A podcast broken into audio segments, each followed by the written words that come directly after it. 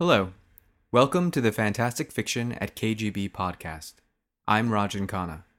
Fantastic Fiction at KGB is a monthly reading series held on the third Wednesday of every month at the famous KGB bar in Manhattan's East Village. Fantastic Fiction is hosted by Ellen Datlow and Matthew Kressel and features up and comers and luminaries in the fields of science fiction, fantasy, and horror. The following audio was recorded live at the KGB bar, so please excuse the various background noises, bumps in the night, and other disturbances that you might hear. It's a live reading in New York City, and anything can and often does happen. And now, on to this month's reading. We hope you enjoy the following recording, and we thank you for listening.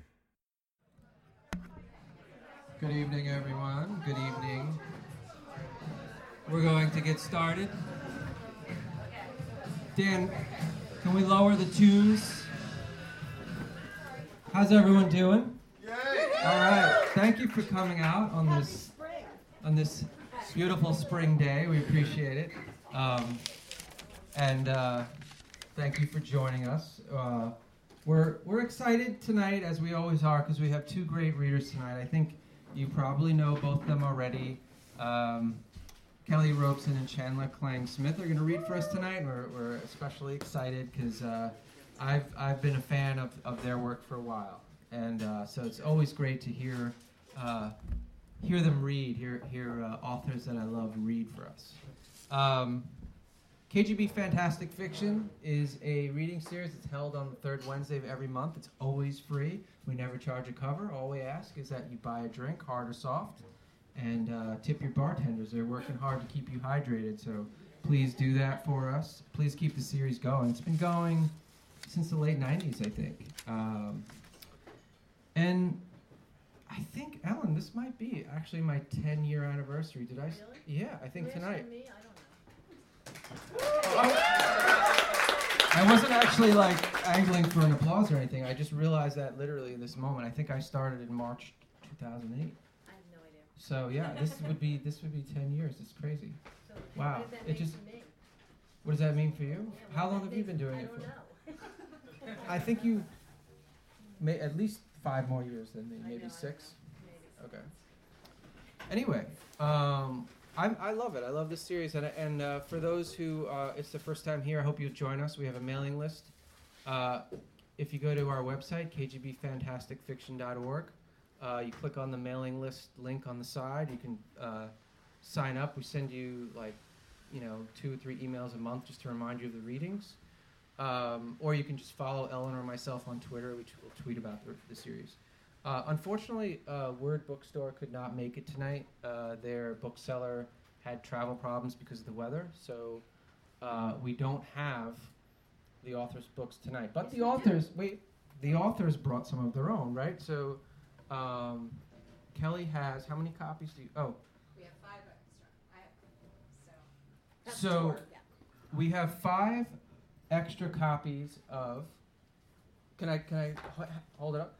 God's Monsters and the Lucky Peach. So we have five copies of that, and uh, Chandler, The Sky Is Yours. Two copies of this. Two copies of Sky Is Yours. So be aggressive at the break. Come up. Um, you can get them from the authors and get them signed. Um, what else? Any other announcements? We have. Uh, they have a trivial contest in the middle. That's I right. Promised, I promised my, my bribe was to bring some of my own books to give away if you showed up here tonight. So I brought a few samples of my own books to give away. and will you sign them? Of course, we'll Of course. all right. Yeah, yes, of course. Uh, so stay around for that. Uh, April 18th, next month, we have Livia Llewellyn and John Paget. Um, if you haven't heard Livia read, she's amazing. And I have not heard John Paget read, but I love his fiction. But Livia uh, reading aloud, it's it's a it's a sh- Yeah. it's a It's in your face whenever it's reads. worth it. Um, she's been reading for, I read her new novel, which is just finished and not sold yet, and it's, as I wrote her, and she uses a blurb, it's a smack in the face. it's a smack in the face, and that's what it's way. like. Yes, in a good way. I don't know if she'll be reading from that. Uh, May 16th, Tina Connolly and Carolyn M. Yoachim. Woohoo! You can cheer. It's okay. June 20th, Lawrence Connolly and Mary Robinette Kowal. July 18th, Brooke Bolander and Angus McIntyre. Angus, wave. Uh, August 15th, Jeffrey Ford, and Michael Wehunt. September 19th, Kij Johnson and Patrick McGrath. Uh, October 17th, Lawrence Schoen and Tim Pratt. So we got a nice um, year lined up for you. Uh, so hope you'll join us. Um, all right. So on to our first reader. That's what it's going to do. Sorry. It's going to keep falling down. All right. I won't touch the lamp then. Uh, Chandler Klang Smith is the author, most recently, of The Sky is Yours, which was published by Hogarth Crown in January 2018. Hogarth Crown, sorry. Thinking like, I'm thinking Hogwarts. Um, a graduate of the Creative Writing MFA program at Columbia University, she's currently serving as a juror for the Shirley Jackson Awards for the second year in a row. She teaches and tutors in New York City. Here's Chandler.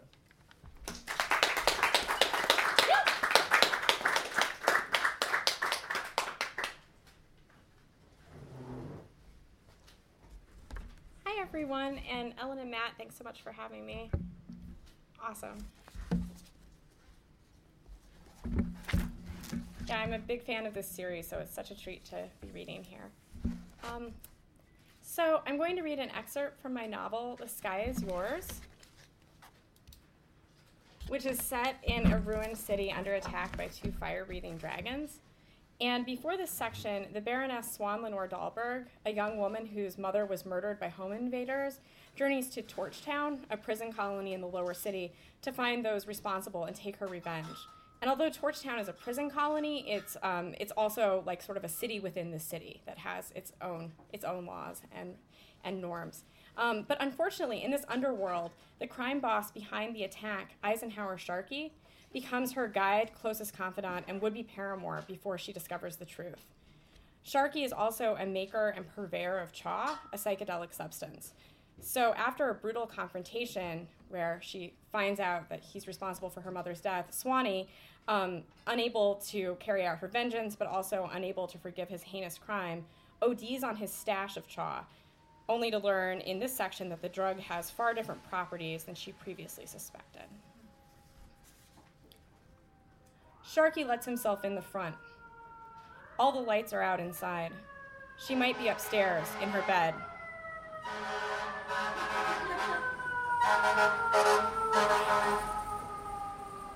Seems appropriate for Torchtown to have a fire engine loudly proceeding through. Um, I'll start over. Sharky lets himself in the front. All the lights are out inside. She might be upstairs in her bed or on his couch. He pictures her nestled under the Afghan, paging through one of his books, sucking on her fingers while she teethes, reading, and for pleasure. Most torchy girls don't even know how. The luxury comes to her as natural as breathing. He doesn't know why it stirs him, but it does. He's about to climb the steps up to the second floor when he hears her singing in the showroom, a lullaby offered up to the dark, a disembodied voice trying to soothe itself to sleep. It's a pretty tune. He steps inside and flips on the electrolier. Swanee is all balled up in the corner, hugging her knees. I committed suicide, she whispers, her baby doll eyes even wider and more vulnerable than usual, despite the shiner. Oh my god, I've taken poison. What did you take? It's a strain not to slap her in the face. What did you take? I, I don't remember. The, the pirate flavor to start with. Talk sense. I got antidotes upstairs. You just gotta tell me exactly what you took. And then there was the funeral home and cherry cordial. Sharky slowly looks at the floor around where she's sitting. Gnawed down plug ends litter the carpet around a weirdly fragrant spittoon. Golden apple jam, that one I recall for certain. Sharky sighs, straightens his hat. Put your face on, we're going out. Excuse me, I'm quite certain I overdosed. I've been chewing for hours. Yeah, you overdosed all right, but on the wrong thing. Chaw can't kill you, you crazy broad. Where'd you even get an idea like that? From you. Told me. It brings you very close to death, you said. That's not what I meant. Well, what did you mean? You're gonna have an interesting night. Try not to puke in the car. Sharky calls Duluth on the walkie talkie and tells him to bring around the limo right away. He picks up his backpack from the showroom closet. Then he wraps then he wraps Swanee in her chinchilla and leads her outside. Oh, how lovely! It's snowing, she murmurs, reaching her hand up skyward. These things you see, they're not really there, Sharky informs her. That's important to remember. You mean the snowflakes? Yeah, and whatever comes after. He opens the car door for her, shields her head as he guides her in, gets in himself, and slams the door. Drive us to Nick's, Sharky tells Duluth, then slides the privacy screen shut. Who the hell knows what might come out of Swanee's mouth next? He'd rather keep the big guy deaf to it. Though right now, Swanee isn't saying much of anything. She's studying her hands, like they hold some special fascination for her. Do you read palms? she inquires. Palms? Can't say that I do. I have a very short lifeline, you know. Seems like that should be the least of your worries, if you're so set on offing yourself. He looks at her, snuggled in her fur, sonsy and ringlet maned, that pillowy mouth in its eternal pout. So soft. She only shot him once. Why'd you try a thing like that, anyway? After everything I've done for you, you're a real selfish girl. She reaches into her handbag and takes out her compact. It was the only way I could escape you. Escape me? I didn't lock you up. I didn't chain you to a radiator. I didn't hang you upside down by your ankles. You could have escaped just fine. No, no, I couldn't have, powdering her eye. All those books you read, you're too dumb to find the door? Her mirror clicks shut. The only way to escape you is death. And why is that? Because I can't live without you. She says it sweetly. Sharky looks out the window. He's boiling over inside. But not with rage, with nothing he's used to. It's like the way she says Howie. A name nobody ever called him before, but once she said it, it was his. I can't live without you. The words are his now. She can't take him back. He wants to hear him again, up close, hot in his ear. He wants to press her to him, stroke her and squeeze her until she can't help but say him, over and over. I can't live without you. Nobody ever loved him before. The feeling's too big for his chest, for his limo, bigger than the outer walls of Torchtown, big as all outdoors. He won't look at her till it passes. Maybe it'll pass. Why not live with me then? he asks huskily. I can be nice. She shakes her head. She still isn't afraid to contradict him. No, you can't. Nick's is a former theater, its slide lettered marquee out front, still strung with stranded characters like an unfinished crossword puzzle. They're in a part of Torchtown Swanee scarcely recognizes, within sight of the northmost outer wall. Automated sniper turrets and a filigree of barbed wire assert themselves against the moon. Duluth parks at the curb and they disembark. Where are you taking me? Swanee asks, as if there is any doubt. Except for Nick's, the rest of the block is burned to the ground, a sootscape of dumpster huts and cinder block forts, a graveyard of architecture haunted by the poorest of the poor, the lowest of the low. She draws the chinchilla coat tighter around herself, watching for the dragons. But all is still. For now. Though the snow seems to have passed, she still feels its icy pinpricks on her skin. You ought to see this place while it's still here. It's a relic, like me. Nick's box office is illuminated. A dog collared hostess waits in a cage of gold and glass. When she notices Sharky, she immediately presses a button that releases the door for admittance, with a buzzing that sounds exactly like a dentist's drill. Another building with electricity. Swanee thought the Chaw Shop was the only one. Sharky holds the door open and gestures her inside. The theater has been converted into a supper club of sorts. Most of the seats have been unbolted and removed to make space for dark cloaked tables, each lit by a single candle, and mismatched chairs that wobble on the sloping floor. Down in the front, just before a stage shrouded in crimson velvet, is a mostly empty parquet dancing area, manned by a bucket drummer who's keeping his rhythms to a steady pulse. This minimalist tableau is at jarring odds with the room that contains it, a cathedral to amusement, worked over with aureate embellishments and festoons rendered in plaster, and domed up top with a ceiling mural of constellations, their dots connected with silvery spiderweb precision against the midnight blue. You like it? Sharky asks her. I always used to come here when I was real chewed out. It's so strange. Swanee has never been out to a restaurant before and is most curious to experience it for the first time in her present condition. Colors have taken on a hazy, impressionistic quality. Waiters, clad in white coats like surgeons, rove amongst the tables, carrying off the bones of the eaten. I used to know the guy who owned this place, one of my best customers, Nicodemus Satan Cannibal Jr. He took his name off an old inmate who ran the joint before him. Then he left it to some kid he trained, Nicodemus Satan Cannibal III. Pieces of work, all of them. Like a succession of kings, Swanee murmurs. Sharky signals the maitre d'. Hey, Rollo, seat us in the box. When Swanee was just a girl, Corona used to speak of thin places, locales where the membrane separating this world from the next was stretched to its outer limit, an unguarded border between the countries of before and after. Swanee has never before visited such a place in waking life, but tonight, reality feels permeable. She's uncertain how long she's been floating, viewing the dining room from the perspective of a lost soul above an operating table. She wonders how long she's been clutching Sharky's hand. Don't try to fight it, he advises her. His touch is her only tether to the physical world.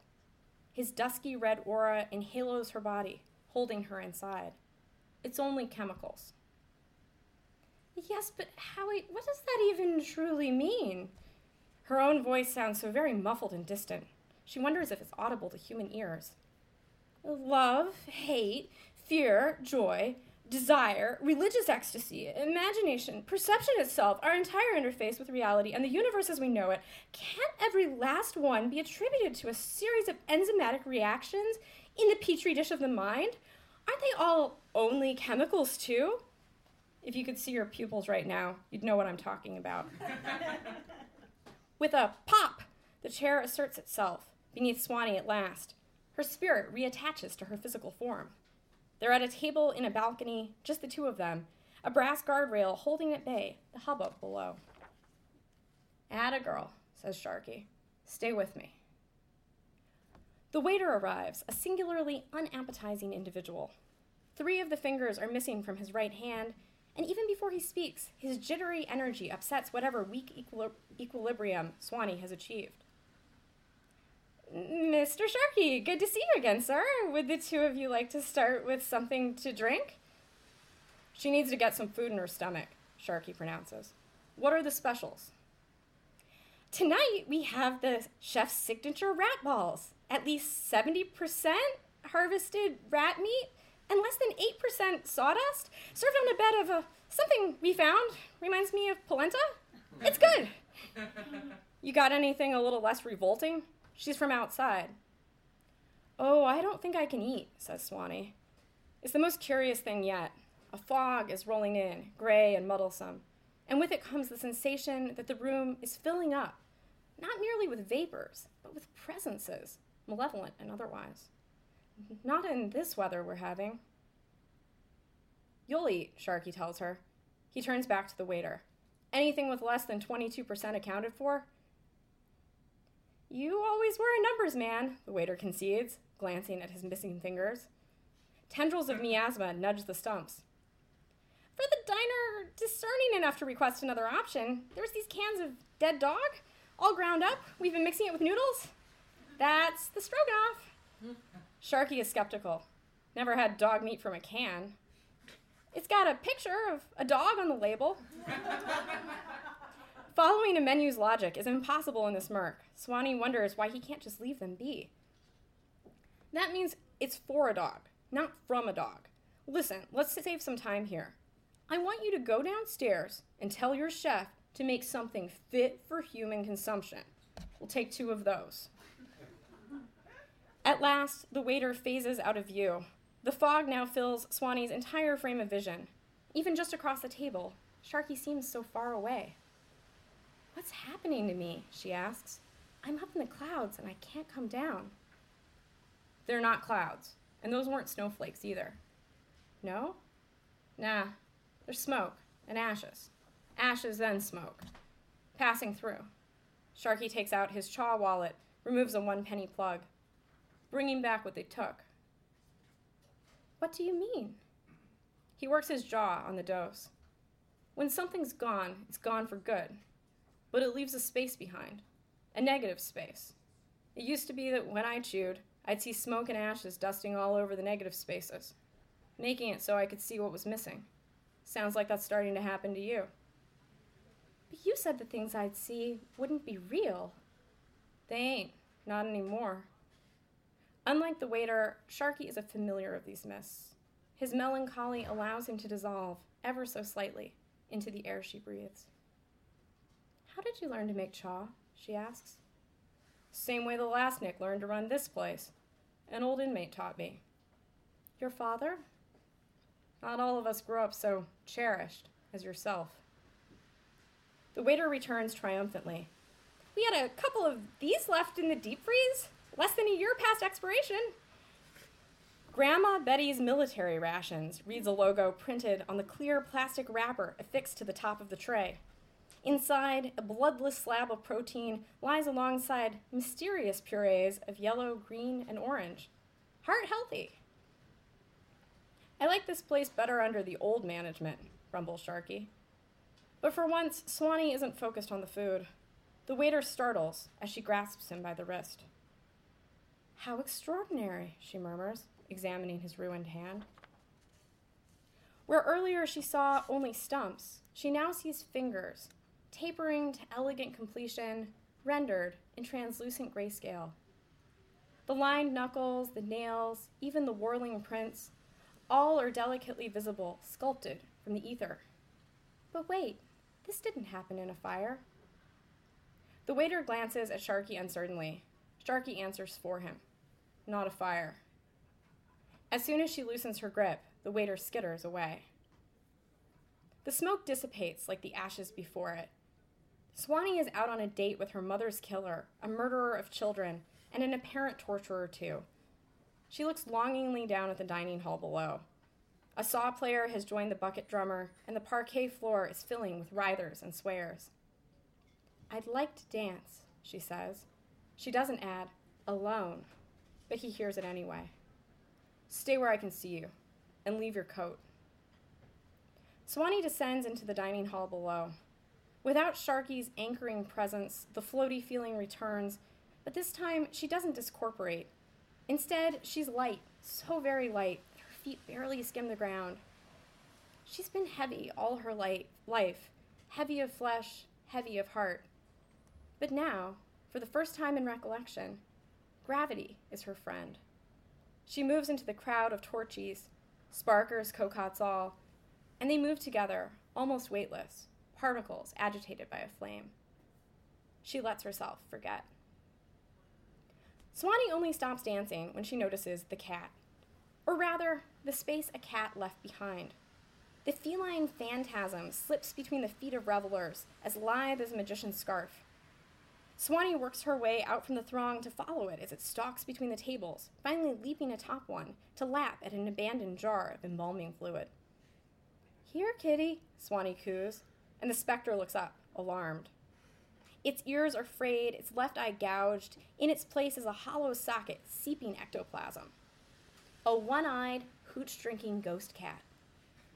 Swanee's never had a pet, and it's too late to be choosy now.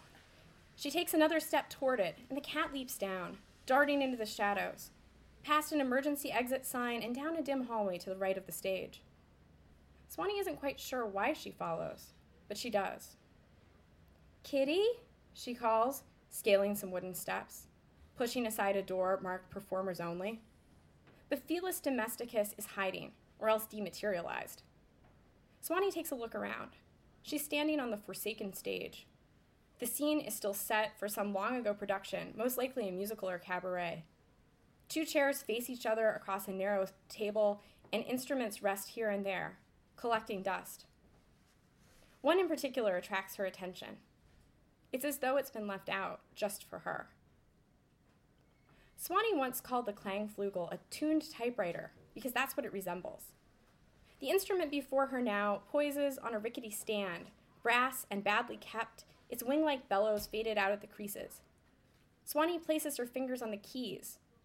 41 little me- metal discs indented for her fingertips, specifically for her fingertips, and taps out a few soft chords. The velvet curtain is thick enough to damp- dampen the music. If she keeps it pianissimo, no one will notice she's back here. Close the door behind you. Swanee looks up. Her mother sits over at the table, glowing gray and transparent, smoking a cigarette. The puffs leaving her mouth look just like the rest of her, but while they dissolve, Pippi stays. Her left arm is invisible where it touches the light slanting in from backstage. Mother, Swanee says. She wonders at her own unsurprise. But of course, this is exactly who she's journeyed here to meet. Thank you.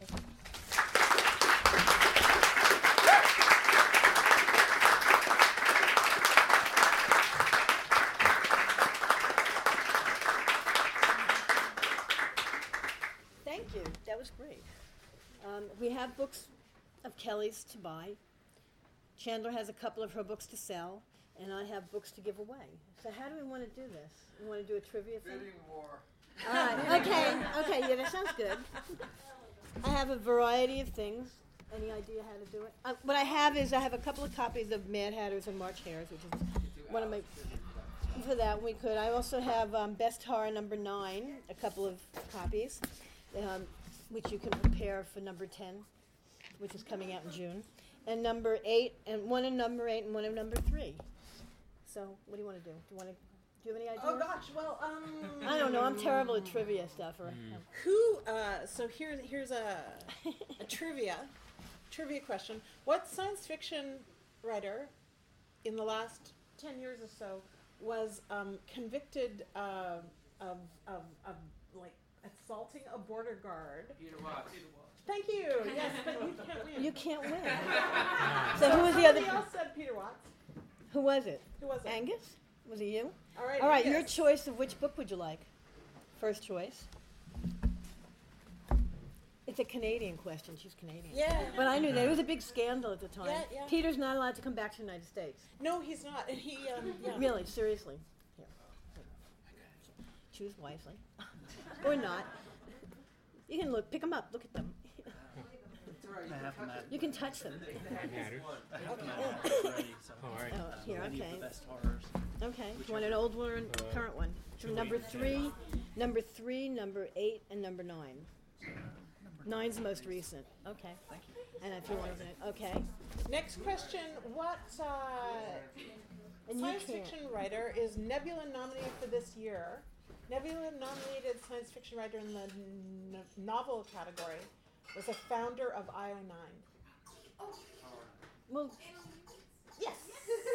Come on up. Laura Elena Donnelly. Annalee Newitz Donnelly. give her no whole name Yeah. and mention the book. Mention the book. Go ahead. Oh, Annalee's book? Annalise Yeah. Uh-huh. book. Autonomous. Autonomous. Yeah, Which it rocks. has a queer robot. Okay. Oh, oh man. You get best horror, best horror. I'll take the Mad Hatter. Okay. All right.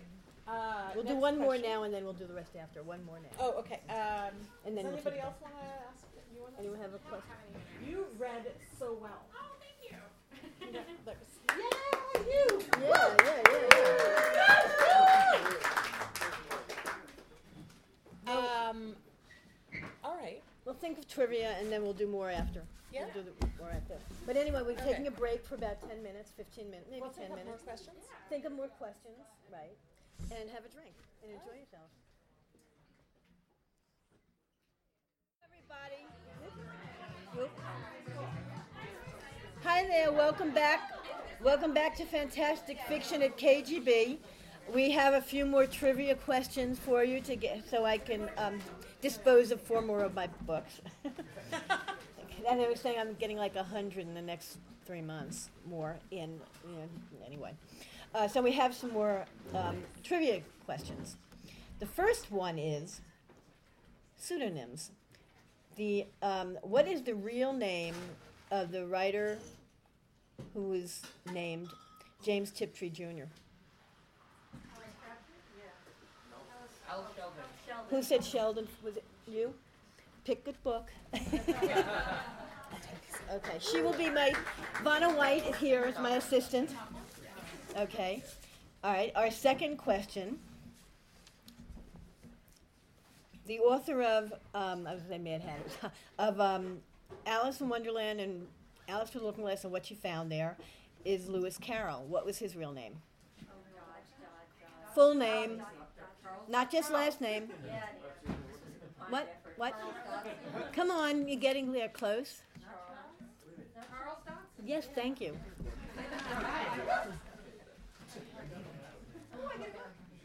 If you want it, you don't have to have it, but that's what you're that's what you're competing for. okay. Next question. Um, what's the name of the author and the name of the book in which there is a planet named Winter in which gender is fluid? But you, someone said Le Guin first, but did you say? Le- okay, you got both. Okay. Yeah.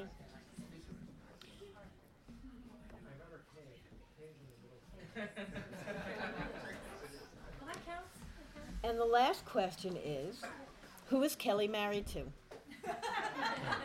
It- very good. Yep. And that's it. Thank you. And Alex is here. My lovely wife, Alex Delmont. Yes. Who is also an amazing writer. So our next reader is Kelly Robson, who's the author of Gods, Monsters, and the Lucky Peach. Last year she was a finalist for the John W. Campbell Award. I heard tinkling.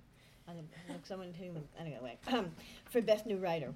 Her novella Waters of Versailles won the 2016 Aurora Award and was a finalist for both the Nebula and World Fantasy Awards.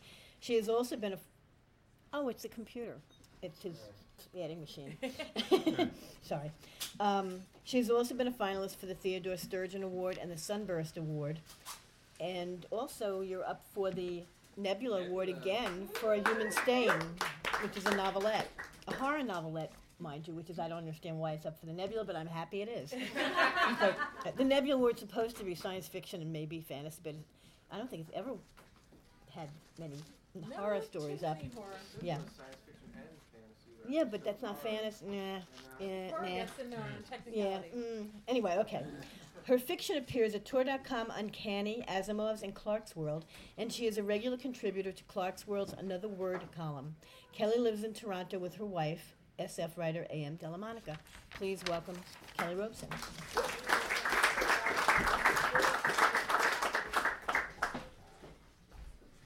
Thank you, everybody. I'm so excited to be here. This is uh, truly amazing, and it is so great that so many of you have come out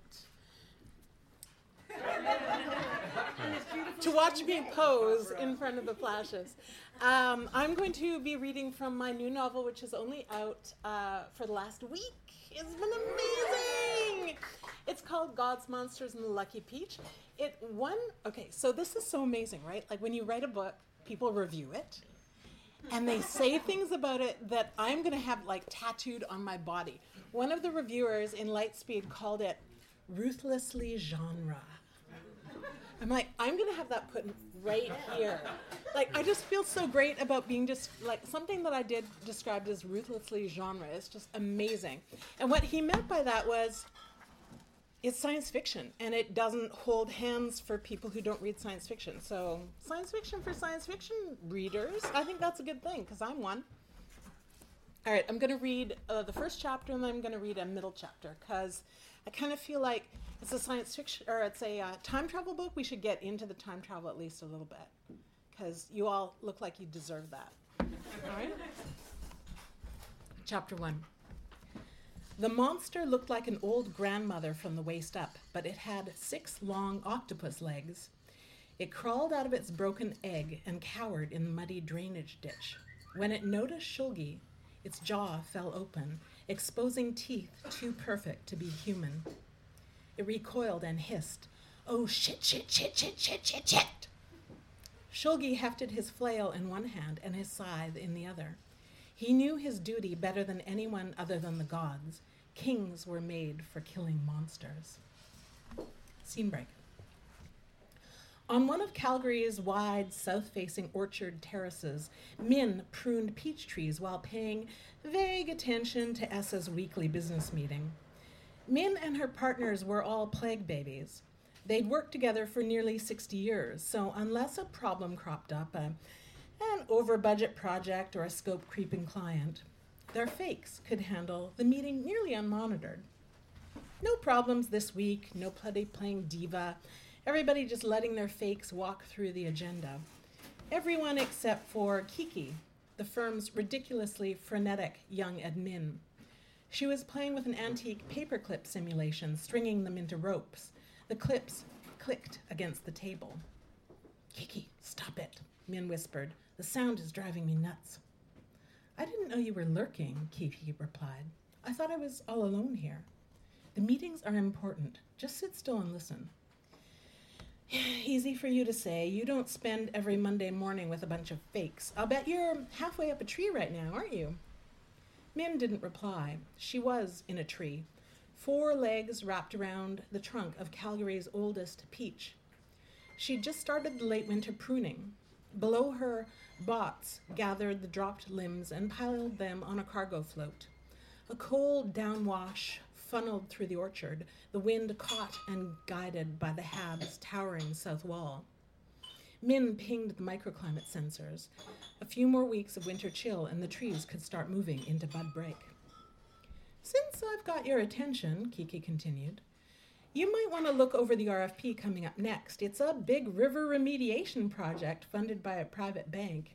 You've never seen anything like it. You're going to disintegrate. Kiki shot her the request for proposal package with a flick of her fingernail.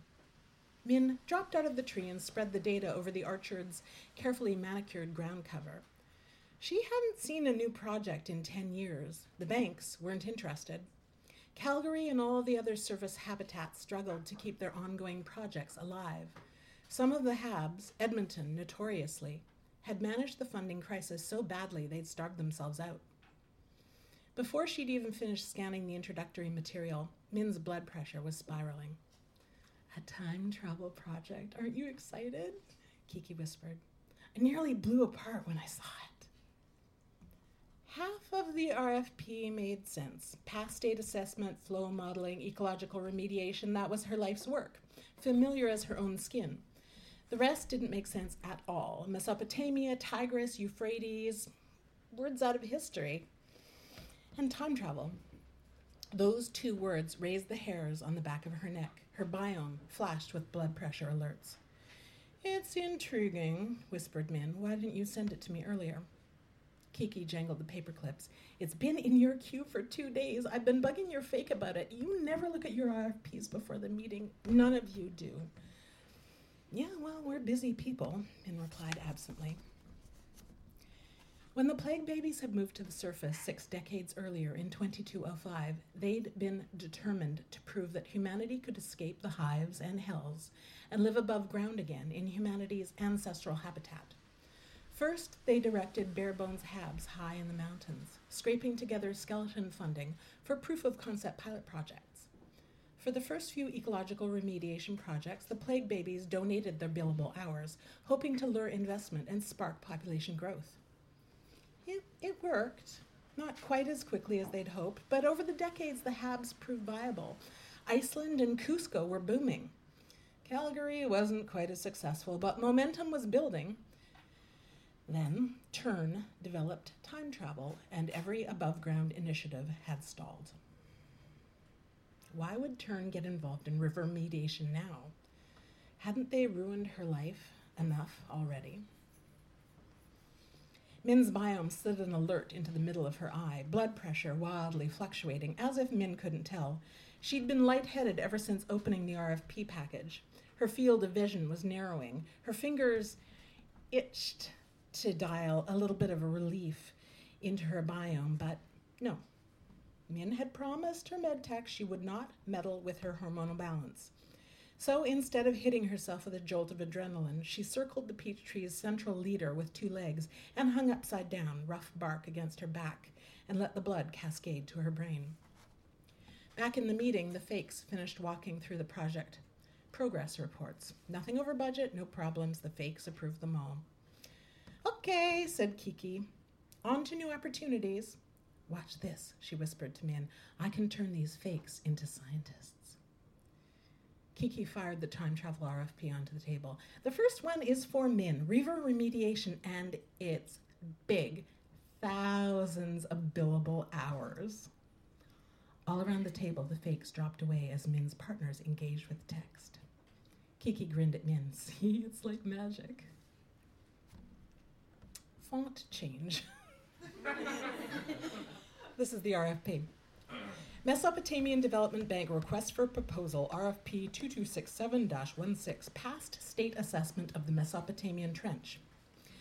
The Mesopotamian Development Bank is embarking on a multi phase initiative to remediate the Mesopotamian Trench. The project will restore 100,000 kilometers of habitat, including the natural channels of the Euphrates and Tigris rivers, their tributaries, coastal wetlands, and terrestrial and aquatic species. The restoration project will support a network of arcologies across the habitat.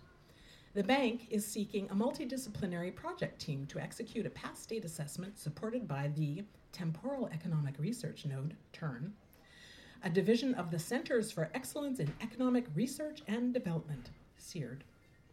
The successful proponent team will assess and quantify the environmental state of Mesopotamia in 2024 BCE. The project will include complete geomorphological and ecological baselines, responses to stressors, and processes of change and adaptation. The data gathered will guide and inform future restoration projects in an effort to impose a regular climatic regime across the Mesopotamian drainage basin. The project is too good to pass up, said Min. I want it. You can't be serious, Min, David said. He was out of breath, puffing hard. Nobody hates CEARD and TERN more than you. Min pinged his location. David was cycling the Icefield's guideway, climbing some Wapta pass without boost assist. It's a great job, said Min. I've already started working on the proposal. Kiki rolled her eyes. Min ignored her. This isn't a job, it's a joke, said Sarah. You can't do an ecological assessment on 100,000 square kilometers in three weeks. Three years wouldn't be enough. Jang shook his head. Maybe if we knew this bank, but we've never even heard of them. Kiki fired documentary onto the table. The Mesopotamian Development Bank specializes in West Asian projects. They're designing a string of HABs for the Zagros Mountains. Look at this design, you're to collapse. The table exploded into a full blown architectural simulation, the angles and planes of a huge ziggurat echoing the peaks and crags of the surrounding ranges. In comparison, Calgary was just a pimple on the prairie. Put the doc away, Kiki, said Sarah. It's just pretty pictures to attract investment. Kiki slapped the doc down. Min threw some numbers into an opportunity assessment matrix and fired it onto the table. If we win, the follow on work could be massive, she said. Make the client happy and they'll keep us fed for decades. Min's partners reviewed the figures in the follow on column. I like the numbers, said Clint, but the job's gotta be wired. Kiki leaned across the table, her braids swinging. If they already know who they want to hire, why bother with the public procurement process? Private banks don't need procurement transparency. Easy, said Min. Min whispered, I'm handling this. I want this job, said Min. I've already started putting together my team. David said, If you win, your team can't pull out. The Bank of Calgary will peel the skin off of us. It won't be a problem, said Min. Who wouldn't jump at the chance to time travel? That's the end of chapter one. It won't be a surprise to you that they do get to time travel. I'm going to take you right there. Um, so the time travel, Min uh, figures out that what she needs to win this project is to give them a small team. And a small team allows them to basically build a lot of uh, buyback value into, into the project. So um, she gets saddled with a uh, tactical historian named Fabian, who uh, who is basically their guide into the past. And um, and in uh, about the middle of the book, eh, a little bit before the middle, they actually do get to time travel. TERN's project protocol simulations hadn't prepared Min for landing in 20, 2024 BCE. Swaddled in a felt coverall, her face layered with a thick gel mask, she expected to feel trapped, even stifled. Instead, she felt flayed, naked. Her eyes were glued shut with mucus, her muscles shivered, her skin stung as if stretched. Joints creaking, Min pulled herself over the edge of her sarcophagus. Her legs were locked protectively against her crotch, six coils stiff as fists against the soft flesh. She slipped her hands out of her sleeves and felt her neck. The goiter clung like a leech, twitching. Her diaphragm cycled inert gas from the mask's bubble mouthpiece to her lungs, while the goiter fed oxygen into her trachea and flushed carbon dioxide from her blood. The mask's noise canceling tech buzzed white noise in her ears. She pulled at the goiter. It di- detached from her throat and hung, swinging against her collarbone by the last few strands buried in her neck. Min eased her fingernails under the edges of the mask and pried it away from her temples. The side pieces released first, sliding out of her ears with a slurp. A faint breeze caressed her wet skin. More white noise now, ocean surf and wind. Using her fingernails, she tried to pot, pry the mask away from her chin, but it barely lifted. She stuck out her tongue to force the gel away from her lips. The piece, snaking down her gullet, gave slightly, enough to trigger her gag reflex. Bile prickled in her throat. Min wanted to launch the first satellite. The mask would peel off in a minute or two, and then she'd be able to see, but she wasn't going to wait. She felt around until her fingertips brushed the satellite launcher case. She flipped the safety catches and pulled the arming tabs. They gave way with a satisfying pop, and the ignition primed with a faint buzz. She pulled the launcher close to her chest, tucked the barrel behind her ears, and clicked the triggers. It didn't fire. Something overhead was blocking the sights, likely a tree. She needed a better position. Min slid out of her sarcophagus, flopping onto her belly. Cool sand cradled her torso. She wiggled, dragging the launcher behind her with one hand. Then she dug the butt of the housing into the sand, braced it between her elbow and gut, and hit the triggers again. Warmth bloomed against her stomach. The launcher buzzed and heaved. The mask peeled from her eyelids. She convulsed, violent lung bruising coughs. The mask peeled out of her throat and plopped between her uh, elbows. Eyelashes were embedded in the eye sockets. The goiter landed beside it, wiggling. She raked sand over it with the blade of her hand. The air smelled like biofiltration mats from the bowels of Calgary's water circulation system, with a whiff of something rotten, like a dirty extruder nozzle, so oxygen thick it seemed like the air might catch fire from any spark. Fabian bent over his sarcophagus, his face red and blotched. Who, who got the first satellite up? he asked. Bet it was Min. Of course it was Min, said Hamid. He staggered over Kiki's sarcophagus, flipped it open, and reached in with both arms. I'm okay.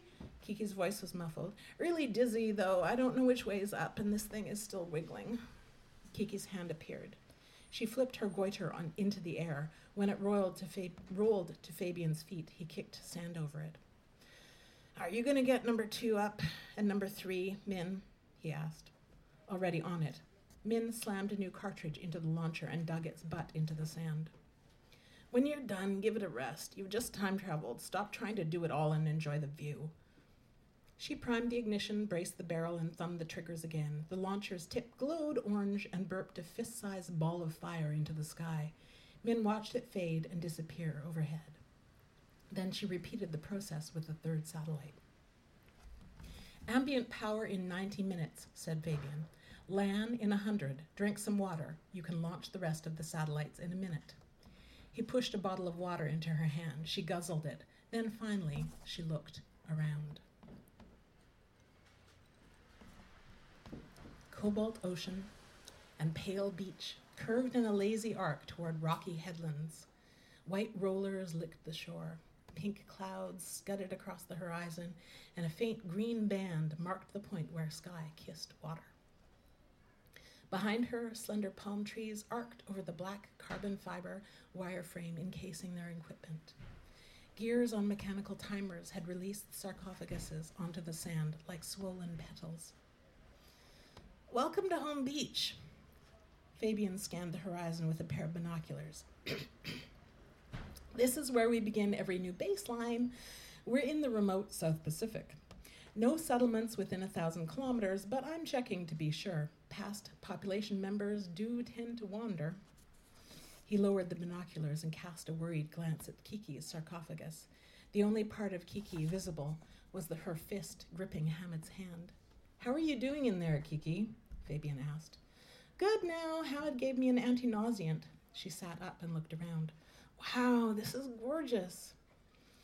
I'm going to check the other side of the island, Fabian said. Stay out of the water. The jellyfish are deadly. This is weird, Kiki said. No stream, no whispers, no message queue, nothing to ping. I'm used to juggling a dozen feeds and conversations, but now I can't even see my biome. She thrust her arms out in a wide circle. And no people. We're alone. If we want to gossip about each other, we'll have to do it the old fashioned way, Hamid said. He took Kiki's wrist between his fingers and counted her pulse, beating his foot on the sand to judge the rhythm. When a huge bird splashed across the water not a hundred meters offshore, he dropped her hand and jumped to his feet. A frigate bird, he said. Where's Fabian? I need those binoculars. Min dragged herself over to the wireframe and heaved a leather, lever. A storage compartment slid open. She dug out a slender telescope and flipped it to Hamid. He lifted the scope and tracked the bird as it circled the beach. A frigate bird, he repeated. Wow, I'm never going home. Scene break. Hamid identified five more bird species before ambient power hit. Min's biome bloomed in the bottom left of her eye, all green, no alerts.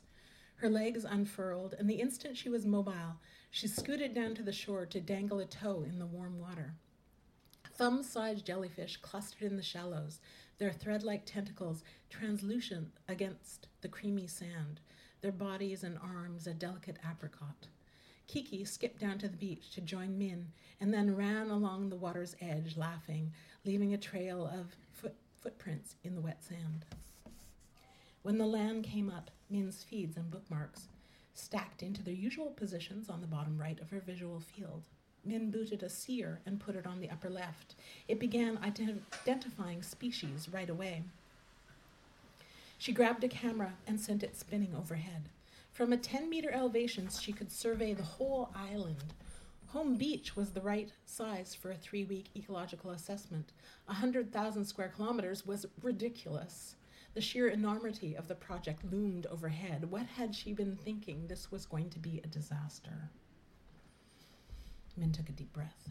She always got vertigo at the start of every big project. It would work out fine, one task at a time. Satellites are streaming, Fabian called out. He fired the feed across the horizon. Home Beach was at the far eastern edge of a widespread archipelago. The feed was dotted with population markers and estimates of human biomass, but nothing within 500 kilometers. Markers traced a flotilla all alone in the wide ocean far from land. Kiki zoomed in. People were clustered in the open boats like seeds in tiny pods. She magnified the feed until the people were fuzzy splotches. I wish we could see their faces, Kiki said. Min collapsed the feed and replaced it with the day's work breakdown. it's time to start ticking boxes, she said. While Kiki fabbed construction elements, Min and Hamid assembled their pocket hab, a temporary dome with sleep cubbies, nutrition, and hygiene support. Fabian began assembling the skip and its pad. Floats did the heavy work, shuttling components from the wireframe and moving newly fabbed pieces to the assembly sites. The pocket hab was basic tiny two level dome with negative pressure system to keep the bugs out. Furniture minimal, benches around a communal table down the stairs, and four sleep cubbies above. Kiki had added a green leaf pattern to the dome's skin, echoing the shades and shape of the Thanataki palms. Viewed from the beach, the hab blended into the landscape.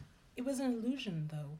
Their footprint was already on the ecosystem, heavier than Min liked. Water recirculation took gray water from shower to toilet, and sewage went straight into a tank with no treatment, just a hose to exhaust the gas away from camp. Their routes between Fab, Hab, Skip, and Beach were already cutting through the ground cover. Min was keeping an eye on a pirata growing near one of the trails, not for the shrub itself, though its deep red flower and elongated pistils were impressive, but for the unidentifiable clusters of mold growing on its stalk. She'd have to take a sample home for curiosity's sake. Fabian sent the skip on its test burn and joined Min and Kiki in the hab. Sorry.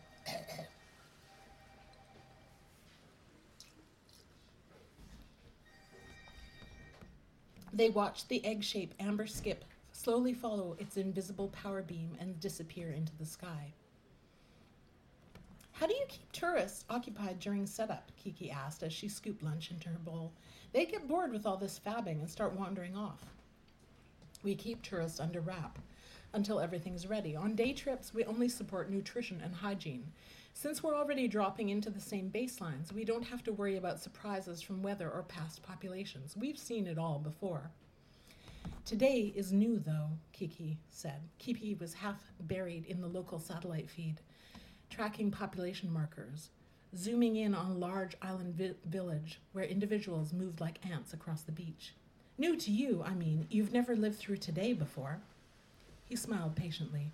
I haven't lived through it yet. Anything could happen. This is uncharted territory. It's getting less uncharted all the time, Min said. She copied Kiki's feed and collapsed it to a globe. Half the planet was dark, the poles grayed out, and large weather systems blotted the sphere with milky pinwheels.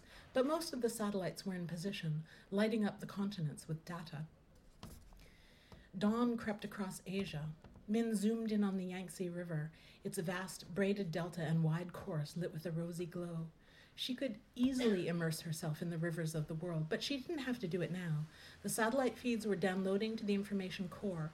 Nothing trapped would get lost, and she had other responsibilities. On the other side of the world, it was midnight over Mesopotamia. The satellites there, the most powerful ones, were only beginning to extend their sensor array.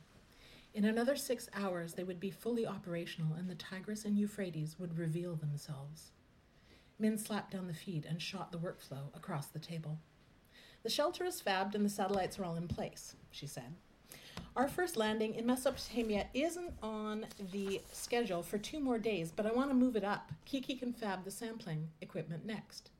Kiki nodded, her mouth full. When does the skip ba- get back? Min asked Fabian. He fired the skip feed onto the table. The dashboard indicators were all green. Five hours. Looks like the fuselage is curing properly so far. Kiki scraped the last spoonful out of her bowl and then set it on the floor in front of the hygiene bot. Where are you sending it? she asked. Fabian raised a finger as he finished chewing. He swallowed and said, I always send my test burns to Stonehenge. Bring it right down in the middle. Kiki stared.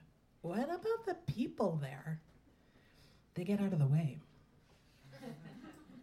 Fabian picked a bit of congealed protein out of his bowl. That's not right, Kiki said. You can't do that. Two tiny furrows appeared between Kiki's eyebrows. She looked to Min for support. "Mm, I assume it's part of TERN's health and safety protocol, Min said. Hitting a hard target tests the guidance system. No, Fabian said. Stonehenge is my own choice. Why? It's cruel, said Kiki. Fabian tapped his spoon on the table, clearly irritated. Cruel? They practice human sacrifice. Want to see the docs? Kiki glared at him. Reroute the skip. You can't terrorize people for fun. What if they attack the skip? Min asked. They could damage it. Fabian shrugged. If the skip can't handle Bronze Age weapons, we shouldn't be flying in it. He balled his fists on the table. Did you fab the skip fuselage correctly? Kiki's shoulders climbed up to her ears. Of course, I'm an experienced tech. Would you fly in it without testing? No, that would be stupid, but you can cure and stress test the fuselage without terrifying people. Fabian pointed his spoon at her. Health and safety is my responsibility. I know how to do my job. Kiki turned her attention back to the feed where tiny blots of people were just going about their days. Fine, she said. Just don't you try it with these people. Thank you.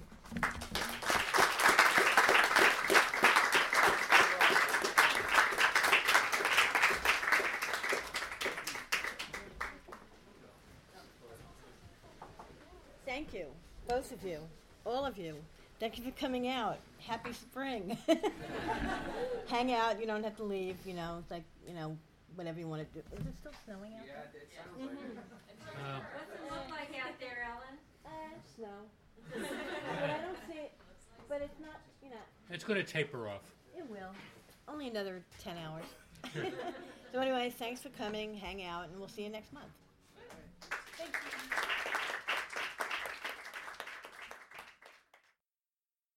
You have been listening to the Fantastic Fiction at KGB podcast, recorded live at the KGB bar. We hope you enjoyed what you heard, and we thank you for listening.